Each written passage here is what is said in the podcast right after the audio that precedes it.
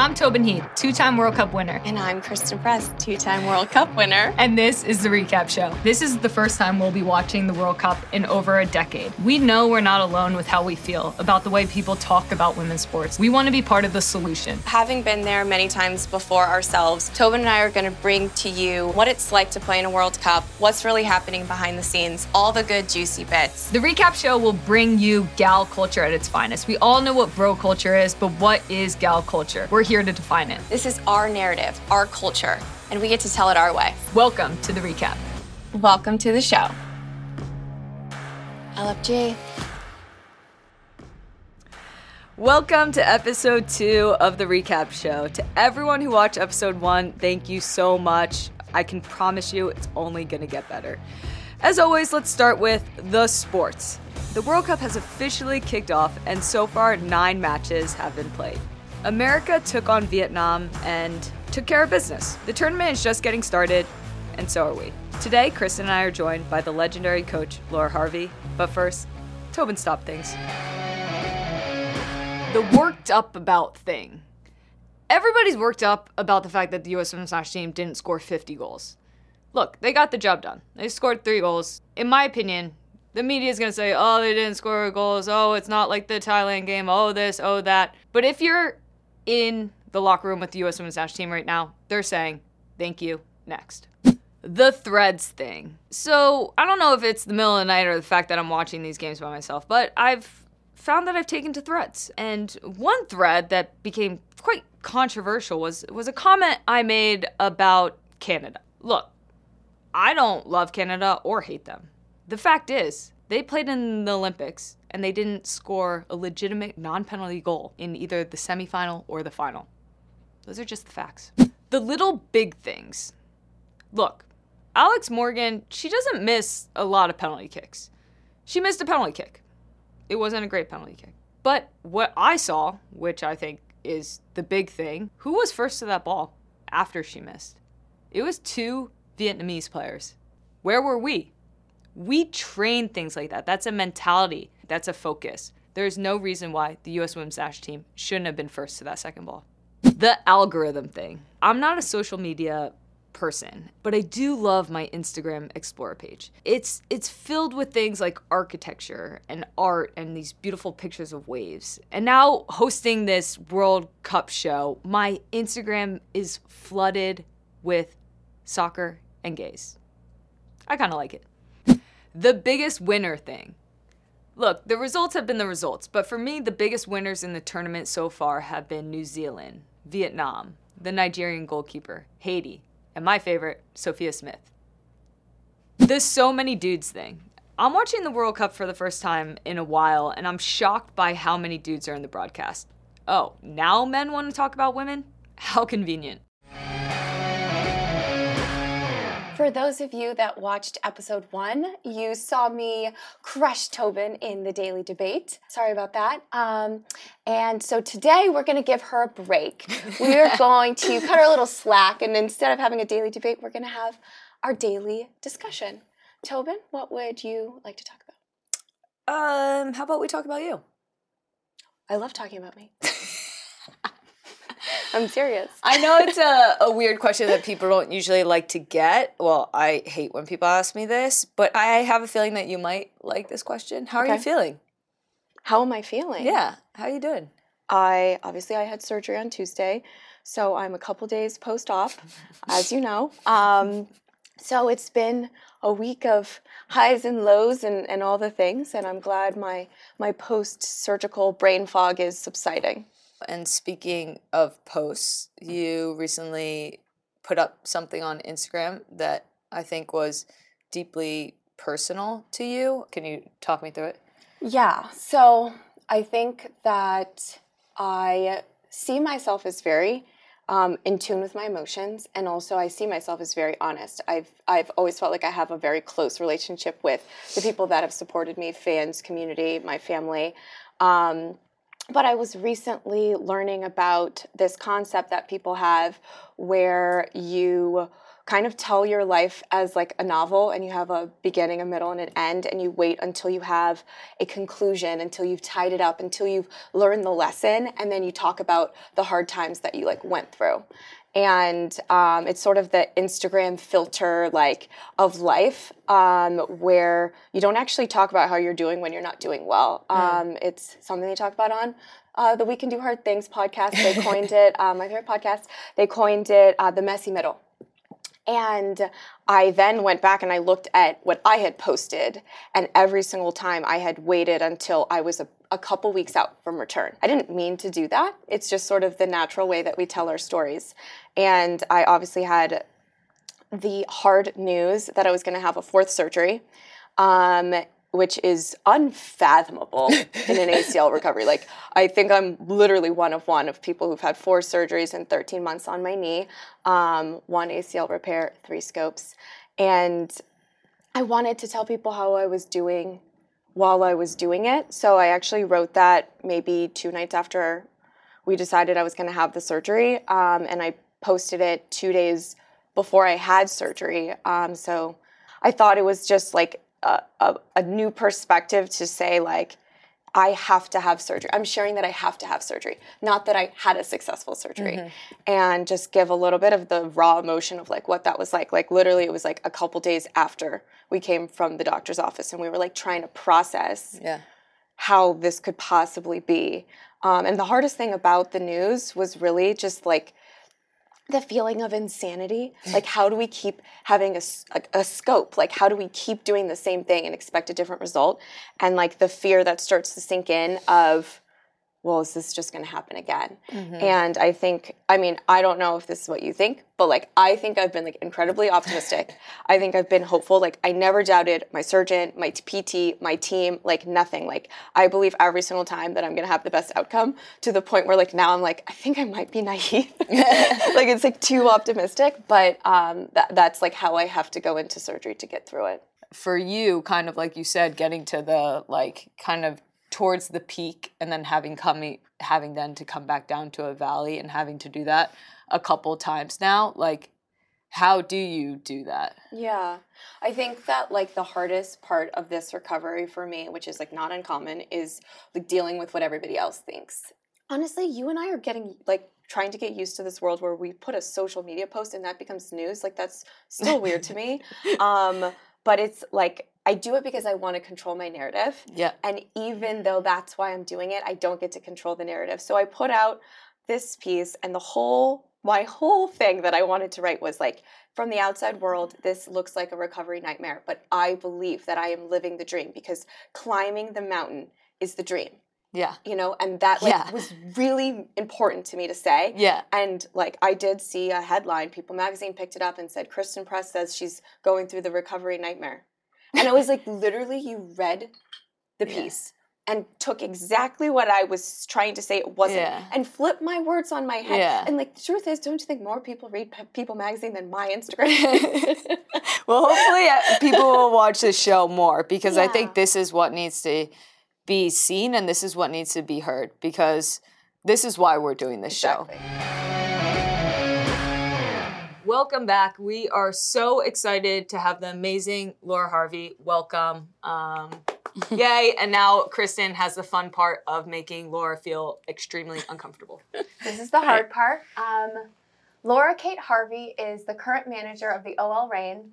She's previously managed the U.S. Women's National Under 20 team, the Utah Royals, where she coached me, um, Birmingham City, and Arsenal. From 2005 to 2011, Laura served as an assistant coach for the England women's national team at the U17, U19, and U23 levels. In 2011, Laura was named the FAWSL Coach of the Year after guiding Arsenal to the League Cup, FA Cup, and Continental Cup championship. Laura has also been named NWSL Coach of the Year in 2014, 15, and 2021, while also serving as an assistant coach on the U.S. women's national team. And it goes without saying, but we want to say it anyway. Laura is one of the most respected and admired coach in the games, and we're so honored to have you on our show. Thank you for being here. Thank you for having me. Wow. Um, fire resume. Um, really, really cool to see that. Um, curious what happened between 2015 Coach of the Year and 2021. it was tough. a little bit of a gap. Yeah, yeah. Tough couple of years. it was the Utah Royals. That's what happened. um, but no, we're really excited about this. Um, we like to start off with the question that I think kind of gets us going because this is the World Cup. Mhm. Um, we all have kind of like a, a close tie to the U.S. Women's National Team, right? Yep. But we are talking about the global thing of the World Cup. But but right now, I want to ask you, um, what was your first experience with the U.S. Women's National Team? Ooh, well, That's I what came- everybody does. They like do a big. you have to like think back, you know. So when it was the '99 World Cup, Uh-huh. after that, I think after that, I came out and did um, summer camps in 2000. Yeah. and was actually in That's the Bay very Area. American, right? Summer camps. Oh yeah, it's very English for people to do it and Oh, go. Let's go and live in a cool place. Yeah. For three months and get paid. Yeah. So I was Brilliant. in I was in Northern California, Southern California, and I went to one of the uh, WUSA games, Mm-hmm. and Brandi Chastain was playing, Way and um, the crowd was huge, and everyone was going nuts. Wow. And I was like, "Who is this person?" Had no idea because Kelly Smith was playing. Yeah. So I was like, "Oh no, Kelly." yeah. But I didn't know it. And then from there, it sort of evolved. And Yeah. then obviously came over in 2013 and got to coach some of the players. Pinoe, Hope, and A Rod were on the, the reign at that time. So Yeah. Wow. That What- was Go ahead. well, that was actually not the Reign though. That was was that the Seattle Sounders version no, of the Reign? it was the Reign. It was the Reign. Seattle Reign. the first year of the Seattle Reign. Now it's the OL we Reign. were allocated Hope, Pinoe, and A Rod. A Rod was pregnant. Oh wow. Hope broke a wrist. Oh wow. And Pinoe played for Lyon. So they didn't play for us. there you go. But they were on our team. So was that the first year of the league? first le- year of the league, yeah. Oh, you're an OG. Wow. Mhm. And what about the American game attracted you? What made made you want to come over? I think again, like coming over and seeing just that when I was like 20 Mhm. and being like, wow, because at the time in England, you know, no one was interested in watching the games. We played on terrible facilities. Mhm. We, I mean, there wasn't even stadiums really at that time. Um, and just knowing that everyone was, well, you felt everyone was so invested in the game at a much higher level than back home Yeah. and my brother actually lived out in LA, so I got to come and visit him quite a lot. And you could just see that there was still this love for the game that was way, I just felt like it was way higher than it was back home at the time for the women's game. Yeah. And then just randomly got a phone call and was like, okay, sounds great. Let's do it. That's actually awesome. thought I was coming to coach Seattle Sounders, but wasn't. so I tell this story a lot. Yeah. There's probably like a really like if somebody was doing the history of of that team, it would be tough.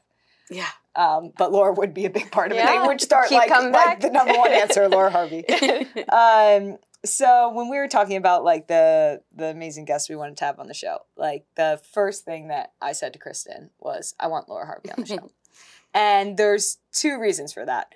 One, you are a loved coach, like an absolute loved coach in the league, um, which I think is extraordinary. And the second thing is your football brain is unmatched. Um, I had heard this. I'll, I'll give a story. Like I'll, I'll start with the story. Um, I remember you came in, and I don't know what year this was. You probably know. Like the first time you kind of came in with the U.S. Women's National Team, and I don't know if you were observing or if Mhm. you were uh, an assistant coach at that time. Like I feel like sometimes those things Yeah. get a little weird. But like you, a bit kind you put on the the, the shirt, and then all of a sudden you're, You're part of the team. Yeah. Yeah. Um, and I remember I was in this practice and you know, Laura Harvey, such a great name in our game and like I see you on the sidelines. And I remember I wanted to impress you.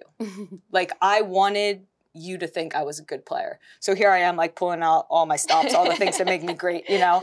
And it was like such a bizarre thing, right? I'm like like why do I care if this coach likes me or not or if she thinks that I'm a good player? And I think that's like the level of respect that you have in our game. How would you define your coaching style? Yeah, I think one of the things that I've always believed in is that people who play for the team that I'm working for or I'm the head coach, whatever, should really want to be part of it. Yeah. So creating an environment that people really want to be part of and that can be goal driven and it or it can be environment driven, culture driven. Um, and I think one of the things I learned really early in my career, and it was when I took the Arsenal job and became head coach, was probably the time where I appreciated it the most. Was like I was following this historical coach who was so successful, and he was completely different to me, just in terms of personality, in the way that he coached, in the way that he acted, and I was like, wow, I need to be like him. So, so tried to take on this personality that I'm just not. And the players called me out and went, What are you doing? Like, we want you to be the coach because of who you are. Yeah. So that sort of st- it just stuck with me. So obviously coming over to the States, I was like, you know, oof, big names, big, names, You got big personalities allocated some big names, big, yeah, big names, big personalities, and I'll always remember my first conversation with Hope over the phone. Yeah. And I said it to all of the players that we had, you know, do you want to play for us? And she just went, what? And I was like, do you want to play for the team? She went, no one has ever asked me that. Wow. And I was just like, well, to me, that's like super foreign. Like, if you don't want to, Yeah. that's cool. Like, I'm not going to take it personal. We're not going to fall out. But Yeah. like, I just want people to you be part probably of weren't it. um, um like aware of the the stipulations in the end of exactly. Yeah, yeah, I totally wasn't. And I was like really taken aback. I just remember just it stuck with me forever of like, how has someone never asked that person Yeah. that before? You know, and I think the human part of players, um, I truly believe you've got to live into that. Like they're people first and foremost Yeah. and they have a lot of things going on that make them who they are that enable them to be able to play and if you try and make everybody the same i just don't believe that that's going to be the most successful thing i think there's things that we have to sort of buy into naturally Yeah. but i try to just create an environment where people can be who they are so Yeah, and I mean, but it's like a basic fundamental thing that you just it it showed respect that you just asked what a Mm. player wanted. And as players and especially like in the past generation, that's like un- unknown to us Mhm. like that anyone would care how we felt. yeah Um, and that's just like a fundamental shift from and a difference from most of our experiences professionals. And I think that's built such a level of trust between you and your players.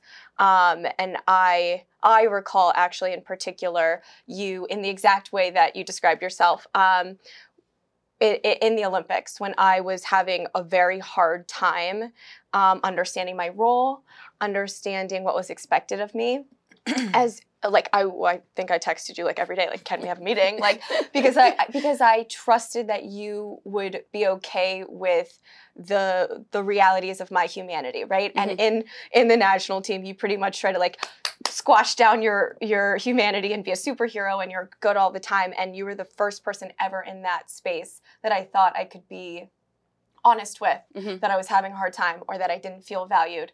And I would go to you just to hear like what you thought what your perspective was and just to kind of be heard. Yeah. Um, and and I think you do an incredible job with with players. And I think it's really interesting that you say like everyone's different. Um, kind of like talk about your leadership style. Like how do you know how to treat different players? How do you meet people where they are? I think one of the things that I've sort of tried to do over the years, and I'm getting a little bit older now, so there's definitely a separation. Is some of the things that the younger ones do. Where I'm like, oh, that's wild. um, is I think one of the things that's helped me is I have been close in age with a lot of players that I've coached, Yeah. right? And that initially is quite daunting, but I think it's helped me because we can relate on levels. Mhm. And like I remember back in Utah, we used to have this breakfast room where people would come in and eat breakfast, right? And I would purposely put myself in so that I knew what we everyone was talking about. Like Yeah. what TV shows everyone watching, what happened the day before, so we could like relate Yeah, on but, levels. but normally, like when you go into a meal room and you see the coach, you're just like you like just stop talking, right? And you you're like I can't speak. Yeah. But like there's something about like when you're in the room, like everybody's like, oh, like Yeah. carry on. and I, I don't know what it is, but that, that's a big thing for me. And Uh-huh. I, and the Reign, we don't really have that sort of meal room, but I think just being around the players and seeing what they're going through, you'll get a vibe of like, oh, someone's a bit off today, and I Mm. wonder why. Like, and it's not that I need to know why, but just understanding that they are can be an an element of if one of the coaches wants to get after them, I can go. and just give them a minute. They're okay. Don't worry. They'll be okay. They'll be Yeah. okay in a minute. You know. Yeah. And I think that that's helped me. I think being a woman in the space helps too, but to be able to make that connection too. And I think that's my lead. I think that's my leadership style. Is I just want to try and create an environment where players feel comfortable enough to have an honest conversation with me. Um, and sometimes they're really difficult, and sometimes it's challenging because they don't want to hear what maybe I'm going to have to say. Mm-hmm. But I think trying to create a rapport with people where you can have that is is something that I I think is really important. Yeah, and we talk about like you like this is kind of like your connection to your players like as people and as whole people. Mhm. And that's like obviously one part of this. It's a big factor. Yeah. And now like let's talk about you kind of as coach Laura Yeah. because I feel like this is where I get really excited. She's like looking at really me 'cause nice like we can have cut great out con- conversation. It's like- That's why she looked over. It's like um, Shoo, shoo, we're gonna talk soccer now. it's like um yeah like because for me i'm like yeah coach like is nice like really good vibes or whatever like let's get into the football Yeah. because that's what i care about um i always am kind of like i either like really like a coach like as a person or i'm indifferent to them but the only thing that kind of matters for me is like the respect i have for them like as like a tactician and like a Mhm. and as person that like puts out a team to win right Yeah. and whether i'm on the field or not i don't care like the winning um for you, you have a very distinct coaching style. Mhm. You are very clear with your tactics. Your training sessions reflect your tactics for games. Mhm. Um, there's not, and you're very collaborative with your players. What I noticed actually, one of the things um, that I really valued was the collaboration. We would talk through things, and Yeah. you would want to know, like, and yes, you had a perspective on things, but you would want to know how your players felt, if if what you wanted was even possible for your players, Yeah. as opposed to just dictating. Mhm. Um, talk me through that type of like your kind of coaching philosophies. Yeah, I think I I'm a tactician. I think Yeah. that I do Well, yes. believe that. um, and honestly, for the longest time, I was like, it's the most important thing. Like, it's the most important thing. It's the X's and O's are what matter. And then, you know, we live through this world of, wow, you've got to get them to buy in and leadership. And, and yes, I totally believe in that. But I think, to your point, that's just my human nature is what's going to enable me to be a good leader or not. Yeah, But I think what has enabled me to have a, a, a career a successful career. is knowledge Yeah. is an evolution of knowledge and i think you know honestly going back to 2016 to 2021 let's say i had to evolve Mm. myself in a, as a coach and some of that was to take a step back and to go okay what do i really want? Because utah was really challenging for me. Like it was Yeah. it was tough. So i think that that coaching of like okay the tactics of what we need to do i need the players to buy into that. And in some places that was really easy. The Yeah. Reign it was it was great. It was Yeah. easy. We had the players to be able to do that. We didn't have enough of them in utah to be able to do that. Mhm. and that wasn't the players fault. I, I totally believe it was mine that i couldn't evolve myself enough at the time to be able to go no we need this to happen. Mhm. we need this to, or whatever it might be. So taking a step away and going and working for us soccer was huge for me. Huge. Yeah, huge. Yeah, um, and In i think way? Because it gave me time to step back and it wasn't planned you know i think it's the plan was something else but it, it was great to go okay well i'm going to go and learn i'm going to go and learn from other people i'm going to be able to see it in a different world yeah. so that i could come back and be the best version of me and i think what it's enabled me to do is to feel super confident that i can collaborate yep. this is what I believe. I think we need to have width this way. I think we need to get height this way. I think we need to switch the point of attack this way. What do you think? Mm-hmm. What do you think? Mm-hmm. What do you think? And I think what we've been able to do currently with the current group of players that we've got at the Reign is everyone is on board with trying to be able to do that. Yeah. And I think I always say this to the players that I played with at Utah. I was so I felt so bad when I left because they never got the best version of me. And I think that now I'm a much better version of myself Yeah. because I feel that my evolution of being a coach, not being me as Laura, but being a coach, has gone under another level because I feel super confident that what we have to do to win is these things. Yeah. Um, and that probably is experience that you have to go through sometimes, which was tough. I mean, But- that takes so much humility. I know. So you've shared the back back room. Do you call it a back room, like where the coaches go, like the Coaches the coaches room? You know, like the behind the scenes. I don't Yeah. even know what you call it. You shared the back room. I'm just gonna like everybody's gonna be saying it now. The back room. The back back room room, that's what it is. with um, obviously as an assistant to Jill. Yep. Um, and then as assistant to um, Vlatko. Mhm. Um, both U.S. Women's National Team coaches, obviously. What was your process like? Because like you go from a head coach where Yeah. you're the decision maker to like being an assistant coach. Yeah. Um, in a different environment, in an international environment, not Yeah. not a club environment. What what is it like for you? If Mhm. that is that hard, Yeah. not being able to kind of It was super challenging, yeah. Yeah. And I didn't know that about myself. uh huh because I think when I was assistant um, doing that in England, I was young. I was like 26, 27, whatever. Um, going and doing it again, it was challenging, but actually really rewarding too.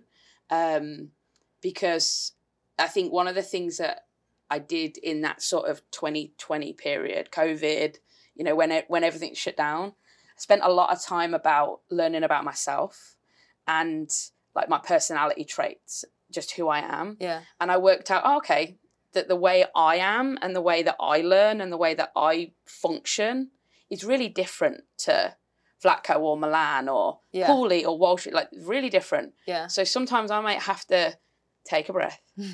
Whereas when I'm in charge, well, I can do what I want, you know. Yeah. So I think that was a real interesting journey for me uh huh and also finding a way where I could be beneficial. Like, how am I going to help you? Like, I'm ultimately here to help you guys yeah as players Yeah. and you guys as staff to be successful. Like, how can I help? Yep. And I think that that was something that you asked yourself all the time. Like, how can I help? How can I help? How can I help? How can I Yeah. help? But yeah, it was definitely, definitely, it's definitely different. Such a different role. Yeah. Um one one thing about that is like I think Christen just mentioned it, like you were a big help, especially to her. You know a lot of the players extremely well, having that personal connection, that human connection. Um, did you feel like you could be helpful in the back room? I keep referring to it as the back room. like, or did you feel like it was like challenging? No, I definitely thought I could be helpful for sure. And I think it's, there's sometimes where you feel like, oh, I could do more. I could Uh-huh. do more here. I could help more. But the reality is, like, you need to know your role. And I think one of the things that was great in the Olympics was I had a very specific job that I had to do, which was You did it very well. And so just having that, like, one thing that was the thing that I needed to make sure was taken care of, I was like, great. And then knowing that I could get that right and then be able to be a support mechanism for the staff and the players Yeah. because you know you guys lived it it was challenging like Yeah. meal times and that was the only time that we could ever really interact with each other Yeah. um was crazy right so crazy. i think just knowing i had this one specific thing that was definitely the thing i had to take care of um and not just take care of but know when i needed to go and tell everyone else that right this is what i think we need to do Mm-hmm. knowing when to go and ask you guys what you wanted out of it Mm-hmm. um it was it was great it was actually really rewarding that just knowing that there's this one little thing and i think that's an assistant's job Mm-hmm. Do you remember my mantra for penalties at the Olympics? Because I used to say it to you like when we would every single time I see you, it was I'm going to do something amazing today. yeah You would- it it would be oh, like- really I, telling I, myself I didn't that. know I- it either, but we got but we got bought in on the routine right like the Yeah. routine Yeah. was the, the thing that i tried to get everyone to buy into and that was and i felt like that was christen's routine Yeah. like i'm going to do something amazing today Yeah. and it was really interesting when we would like build out how and who potentially was going to take them that was a big part of it of like who in the moment in their routine is going to be able to execute what needs to be executed And Yeah. i think and that you know, like I. I would say that I like secretly hoped that I wouldn't be selected. like and and like that's like the small small you know I have a big self and a small self. Like my small self was like, just cut me a break. I mean, like, but I know the job, you know, and Yeah. and I like that's why I made that mantra and I would look at you and I would say it and you would like, you know, affirm it and I was like, we're doing this and you like, you know, you have to have that relationship and you sometimes you need other people to like pull you from your small self to Yeah. your big self. And now I look back and that was like probably one of the best stories of my whole career was like going from missing a penalty that we lose and then Well, it's funny because I, I don't think I knew that. I, I knew it, but I hadn't like remembered it as that was the. And then someone said it to me maybe the day before, and I was like, "Why are you saying that to What? me now? Yeah. Like we're, we're good. Like we're, we're like if somebody- hap- something's ama- but something's amazing. So I just, I will. I, just remember when you were walking up in my mind, and that it's me and AJ. There's Yeah. no one else around us. Yeah. Like there's no one. And I, in my mind, I'm just going, if we score this one, we'll win. If we score this one, we'll Oh. win. If we score this one, we'll win. I knew it. And just I was knew. going, I'm gonna do something amazing. I'm gonna do something amazing. You know I'm gonna what? Do something amazing. And I think to myself, I'm like, you're meditative now. You're evolved person. And I'm just like, boom, boom, boom, boom. Oh, You know uh, what? was. Both of you guys are reminding me that you uh, know there was some good Yeah. in the Olympics. Okay, so we're gonna take a break and recover a little bit. And there's no better way to recover than with OOFOS, and we'll take some questions from our community. Um, okay, Sherry from Akron, Ohio asks if you could tell your younger self one thing, what would it be? Hmm. Enjoy the the hard things, um, and know that it's all gonna be okay. I think really, like we were just talking about it, but like understanding that you are where you're supposed to be and things go as they're supposed to go and you can kind of let your thoughts those negative thoughts just like float away like a cloud i think that's what i would have wanted to know especially teenage christen Woo, I love that. she had a lot of feelings. Okay. Anna from scotland asks what brand new hobby or skill would you like to have a go at mastering? Um, I think like I've been a novice surfer for a while, and I Oh. think I'd want to get better at it because Christen always worries about me when I go out surfing. Not, not your best skill but you're proficient yeah, um, I love the ocean, um, and I love traveling, so I think it would be awesome to just be a bit better. Well, I think everybody already knows this, but Tobin is like skilled at everything, like at every extreme sport, every game, every like you know rock paper scissors she's gonna win. Like it's insane. So this is actually a really funny question because you've pretty much mastered anything that could possibly be a game or something you could win. Except the ocean. Yeah, you can't master the ocean. um, Jay from San Diego, California asks, "Do you have a pregame ritual routine that helps you get in the zone before a big game?" Well, I sure do, Jay. um, gosh, my ritual is like kind of extensive. We probably don't have time um, on this show to go through all the things that I have to do to get ready to play. Um, but I meditate before every game. Um, I listen to a few spiritual songs. Um, you know, we I do some some breathing, some some praying, some visual visualization, um, and I also have a a really long yoga esque activation routine, which is probably the most important. Like, I don't think I could play. It's like being plugged in. Like, I could not play without my activation. I'm so attached to it. And Yeah. no one is allowed to talk to me during this period. So, when I'm doing my activation and my teammates talk to me, I just pretend I don't hear them. Um, and then I've got my post. My post game Oh, rituals. I think that's good. That's Um, a wrap. that's a wrap. Thank you, everybody, for submitting your questions. Um, if you would like to submit a question, you can join our Re-Inc membership. We're taking questions only from our community members, um, our reimaginers. We love you. Um, and if you get your question on the show, we're going to send you a pair of OOFOS. Lucky you. Lucky you.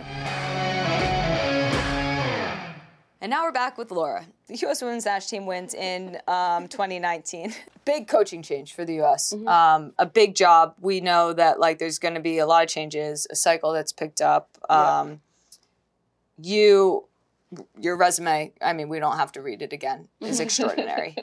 um, you were being considered for the head coaching job, Yeah. um, and I think it was probably down to you and Vlatko in the end. Mhm. Why do you think you didn't get the job?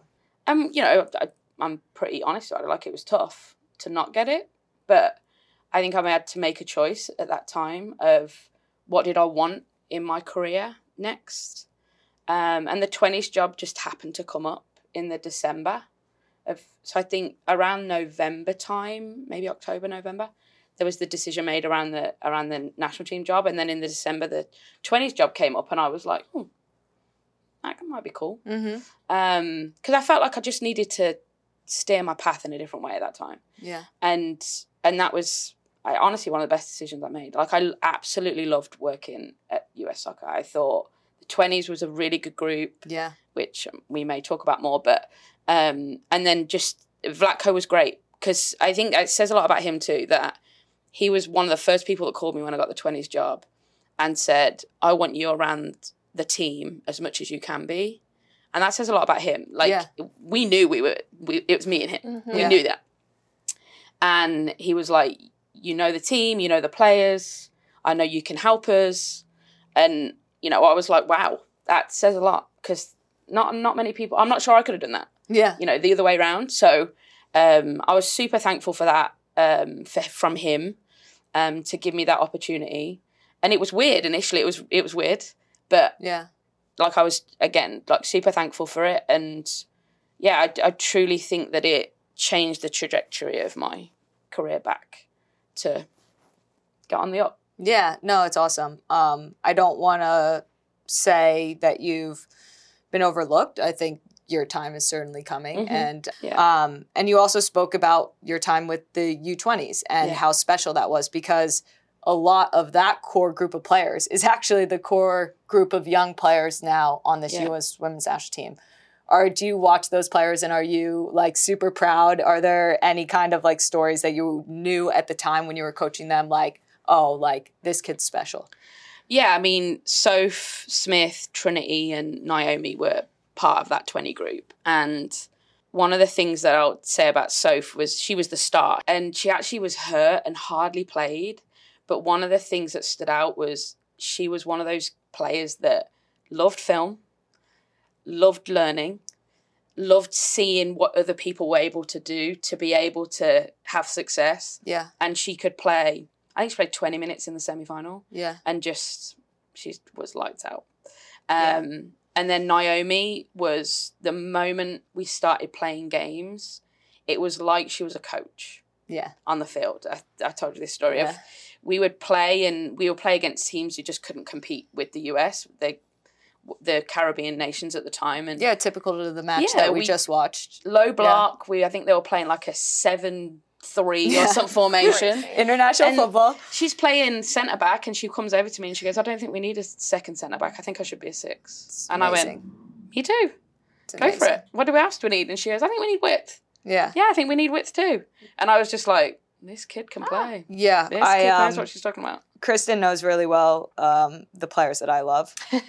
Um, I think Sophia Smith is extraordinary. Yeah. Um, she's a cheat. I called her a cheat code. she's a cheat code. She is. Um, I think when I watch the NWSL, um, Christen's probably in the background somewhere, and I'm literally just like, Germa, Germa, Germa. Like, it's the little things that she does that are just genius. Let's talk about this thing called the World Cup that's going on. Um, U.S. Women's National Team just had their first game. Yeah. We were at a party watching it, and um, you were paying attention to the game. I wasn't. I had to go home and rewatch it. Um, you're very good at multitasking, which is why you're a phenomenal coach. Um, but what did you see in that game? Like, were there any surprises to you? Like, like talk me through, like in your mind, what what you were watching. Uh, not so much surprises. I thought obviously everyone expected Vietnam to be a low block or mid low block. Um, I thought the movement of the US offensively was good, probably the best it's been for a while. Wow. Um, and the, what what was what exactly? just the interchange of opposite of like someone coming short, someone going in behind, someone Uh-huh. giving width, someone getting into the pocket uh huh. um, was you could see it's been there was something that they'd worked on, right? Yeah. Like, and the first goal was an example of that. Alex coming short and sort Yeah. getting in behind, and then, you know, obviously it was great to then see Pinoe and Rose, who've obviously obviously been hurt. Um, Your come gals. on, Your gals. yeah. and just see them connect like Oh, yeah. no time's passed Yeah. right um i think that was great um again, Naomi was just steady. I thought Andy was super steady, and in some ways, you didn't know Andy was playing, which in some ways is yeah. the greatest compliment to her because she just had things ticking over. Yep. Um. So yeah, I think overall, yeah, I think I didn't see the end stat of shots, but it was Like Nearly. 28. yeah, I was going to say it was close to 30.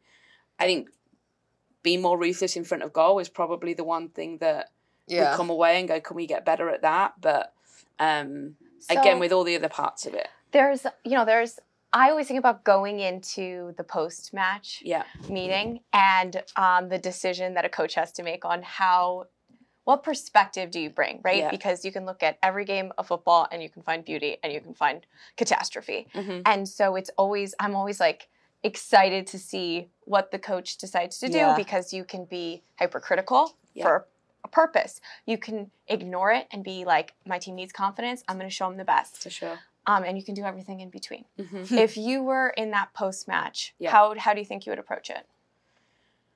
I think we'd probably show the positive and then get into the details of the final third of Yeah. like, okay, if we're in this, you know, if this space behind the back line, can we do this? If Mm-hmm. if the back line had dropped off, what's our what next? Um, and I'm just thinking back to being in that room. I'm, I think that would be probably be the conversation that's happening of Yeah. can we make sure we end positive because we've won 3-0, limited them to pretty much nothing. How can we make sure that continues? Um, but how can we get the finer details better in and around goal? And you know, I even think from when the third goal was scored on, there was multiple times where Pinoe had an opportunity, Rose had Yeah. the header back post. You know, there was a couple more where we could have got a little bit more goals. But yeah. in some ways, wanting more, I think, is great. Could be a good thing. Yeah, I Could was um thing. I was like watching the game back a second time and um you know, traditionally like the the US women's national team scores like a couple ga- goals in the first half and then the second half it, when you know the opposition is fatigued like we and the game changers come on. Yeah. We hit a whole nother level. Mhm. Um, Floodgates. the floodgates open. So obviously there's a lot of comparisons to the the 2019 opener. Yeah. Um, but they scored the those two goals in the first half, and then they scored a third, only one goal in the second half. Yeah. Um, and I think we were all kind of like waiting for that to Yeah. happen, right? Um, and it didn't feel like it they ever switched into another gear. Mhm. Um, and and just like I think there was something there, right? Like in terms of like that that feeling going into the next game because there is that like you you're getting better throughout the tournament. Yeah. Right. And and you said something like, I wish we were playing Portugal next. Yeah. Because that would be kind of like the next step up, right? Mhm. But we're playing the Netherlands next. So kind of like if you switch off the the Vietnam game and now you're going in to the Netherlands. Because it's like, you know, there's not really much you should even talk about other than what's gonna be helpful to the next game. Yeah. So what are you doing? Any changes you're you're making? Any like do we think that we're gonna get a Rose like starting the match? Do you think she's there yet? Um, because like you said, she really made a difference with the cohesion of the team. I mean, getting 30 minutes is great. You know, 30 for Rose, having not played since April. Could she go straight to 60 maybe? Maybe. Yeah. I think it would be a it would be one of those of do we need her late in the game? Do we need her early in the game? Because we're Yeah. definitely probably not having her for the whole of it. Um, I actually thought Sav DeMelo did did well, considering. I mean, first start, first in the World Cup. It's you know, it's crazy. It's a lot. So I yeah. think she did she did well, and I think exactly to your point. I think the biggest thing now is what things can we take out of the Vietnam game that we need to implement into the to the Holland game, and watching them will be intriguing to see where they're at. yeah. Um, obviously, new coach, new things Mhm. going on, no Miedema, and Yeah. see where they're at to then decide. Okay, what things do we need to make sure that we're good at? I think one of the things that we did a good job yesterday. We No, I love that. we did a good job Yeah. yesterday is that like shape behind the ball to make sure that we continually had good countermeasures, whatever you want to call it. Um, I think it's going to be huge against Holland. Mhm. So making sure that that's set up, I think it's going to be crucial. And you know, from a personnel perspective, wouldn't shock me if it was the same. I don't. It wouldn't Yeah. shock me.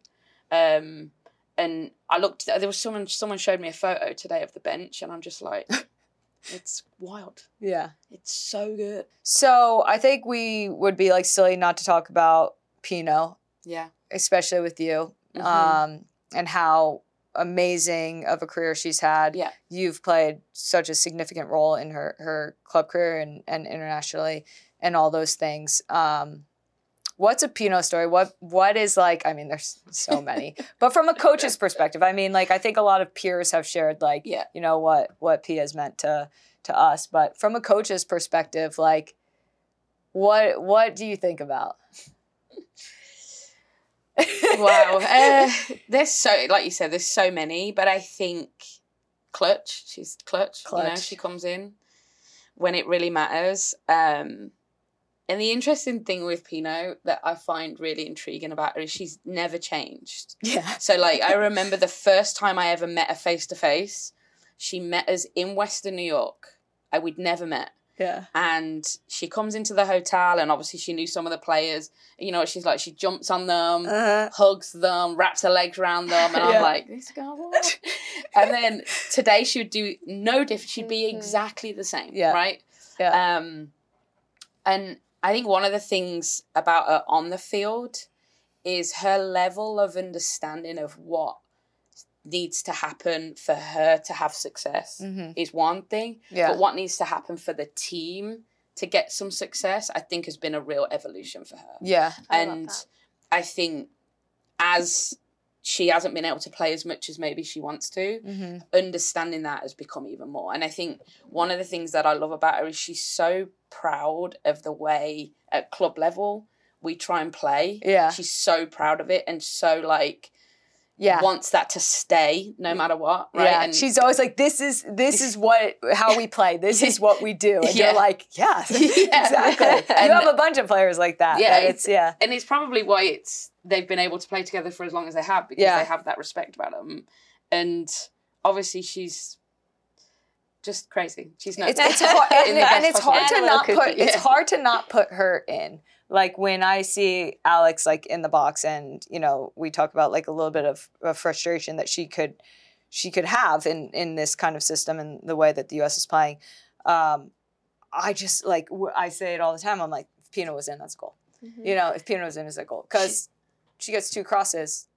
100% and i i do think that she's one of those players that and obviously Vlatko coached her at club too Yeah, that in the biggest moment when it really matters you Yeah. truly believe she's going to turn up Yeah. so it just wouldn't shock me if Yeah. she sets this thing alight and she might set it alight by playing 30 minutes every game Yeah. coming on and scoring the penalty that matters or taking the corner that matters or Yep. whipping three crosses in that matter you know i think she just has an ability of doing the craziest things in the craziest moments in the only way that she can totally. you know and i think um yeah she's one of the most talent talented players i've ever coached. Mm-hmm.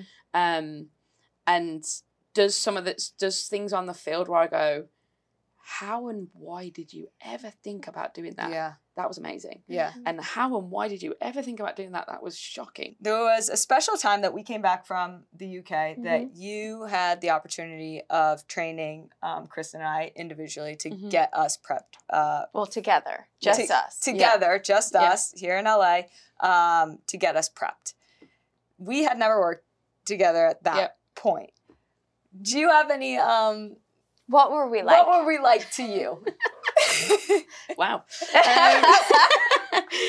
and this is like a raw, unfiltered, honest show. yeah. Well, I worked out pretty quick that I needed to turn up an hour later than what you guys turned up because you didn't need me for the first bit.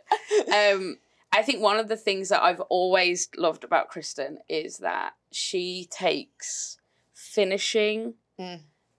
so seriously and wants to do it a very specific way, but it replicates to what happens in a game. yes. Um, and it was always got to be even. oh And yeah. She's always if things oh don't go yeah. right, she'll always drive me nuts. she'll always reset. Um, Reset.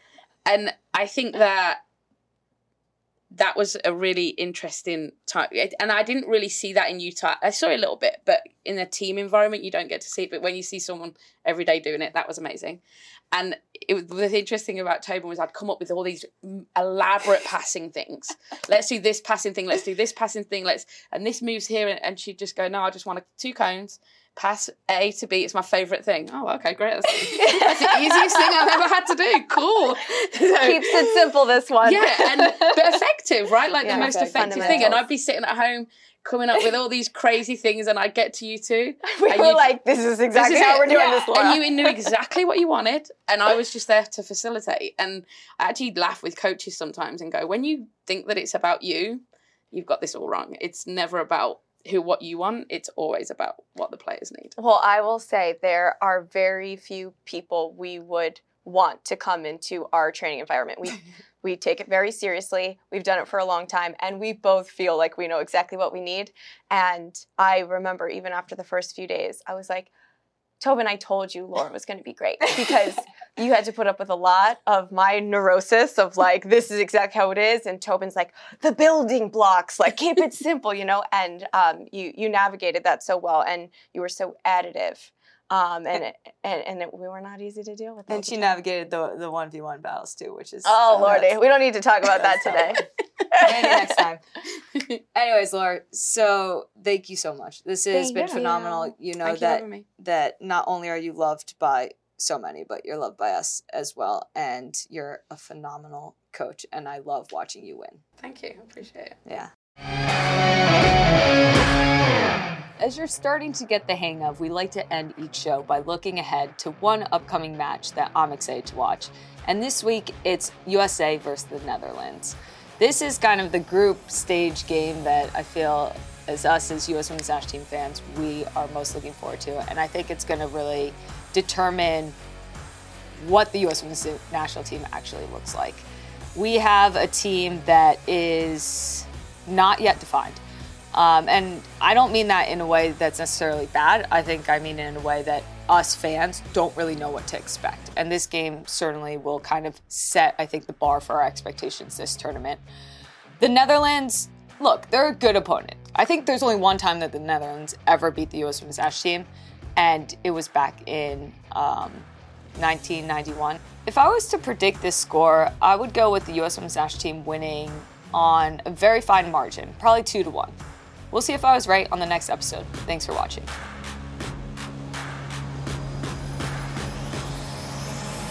The Recap Show is a Re Inc. original series produced in partnership with Headgum Studios.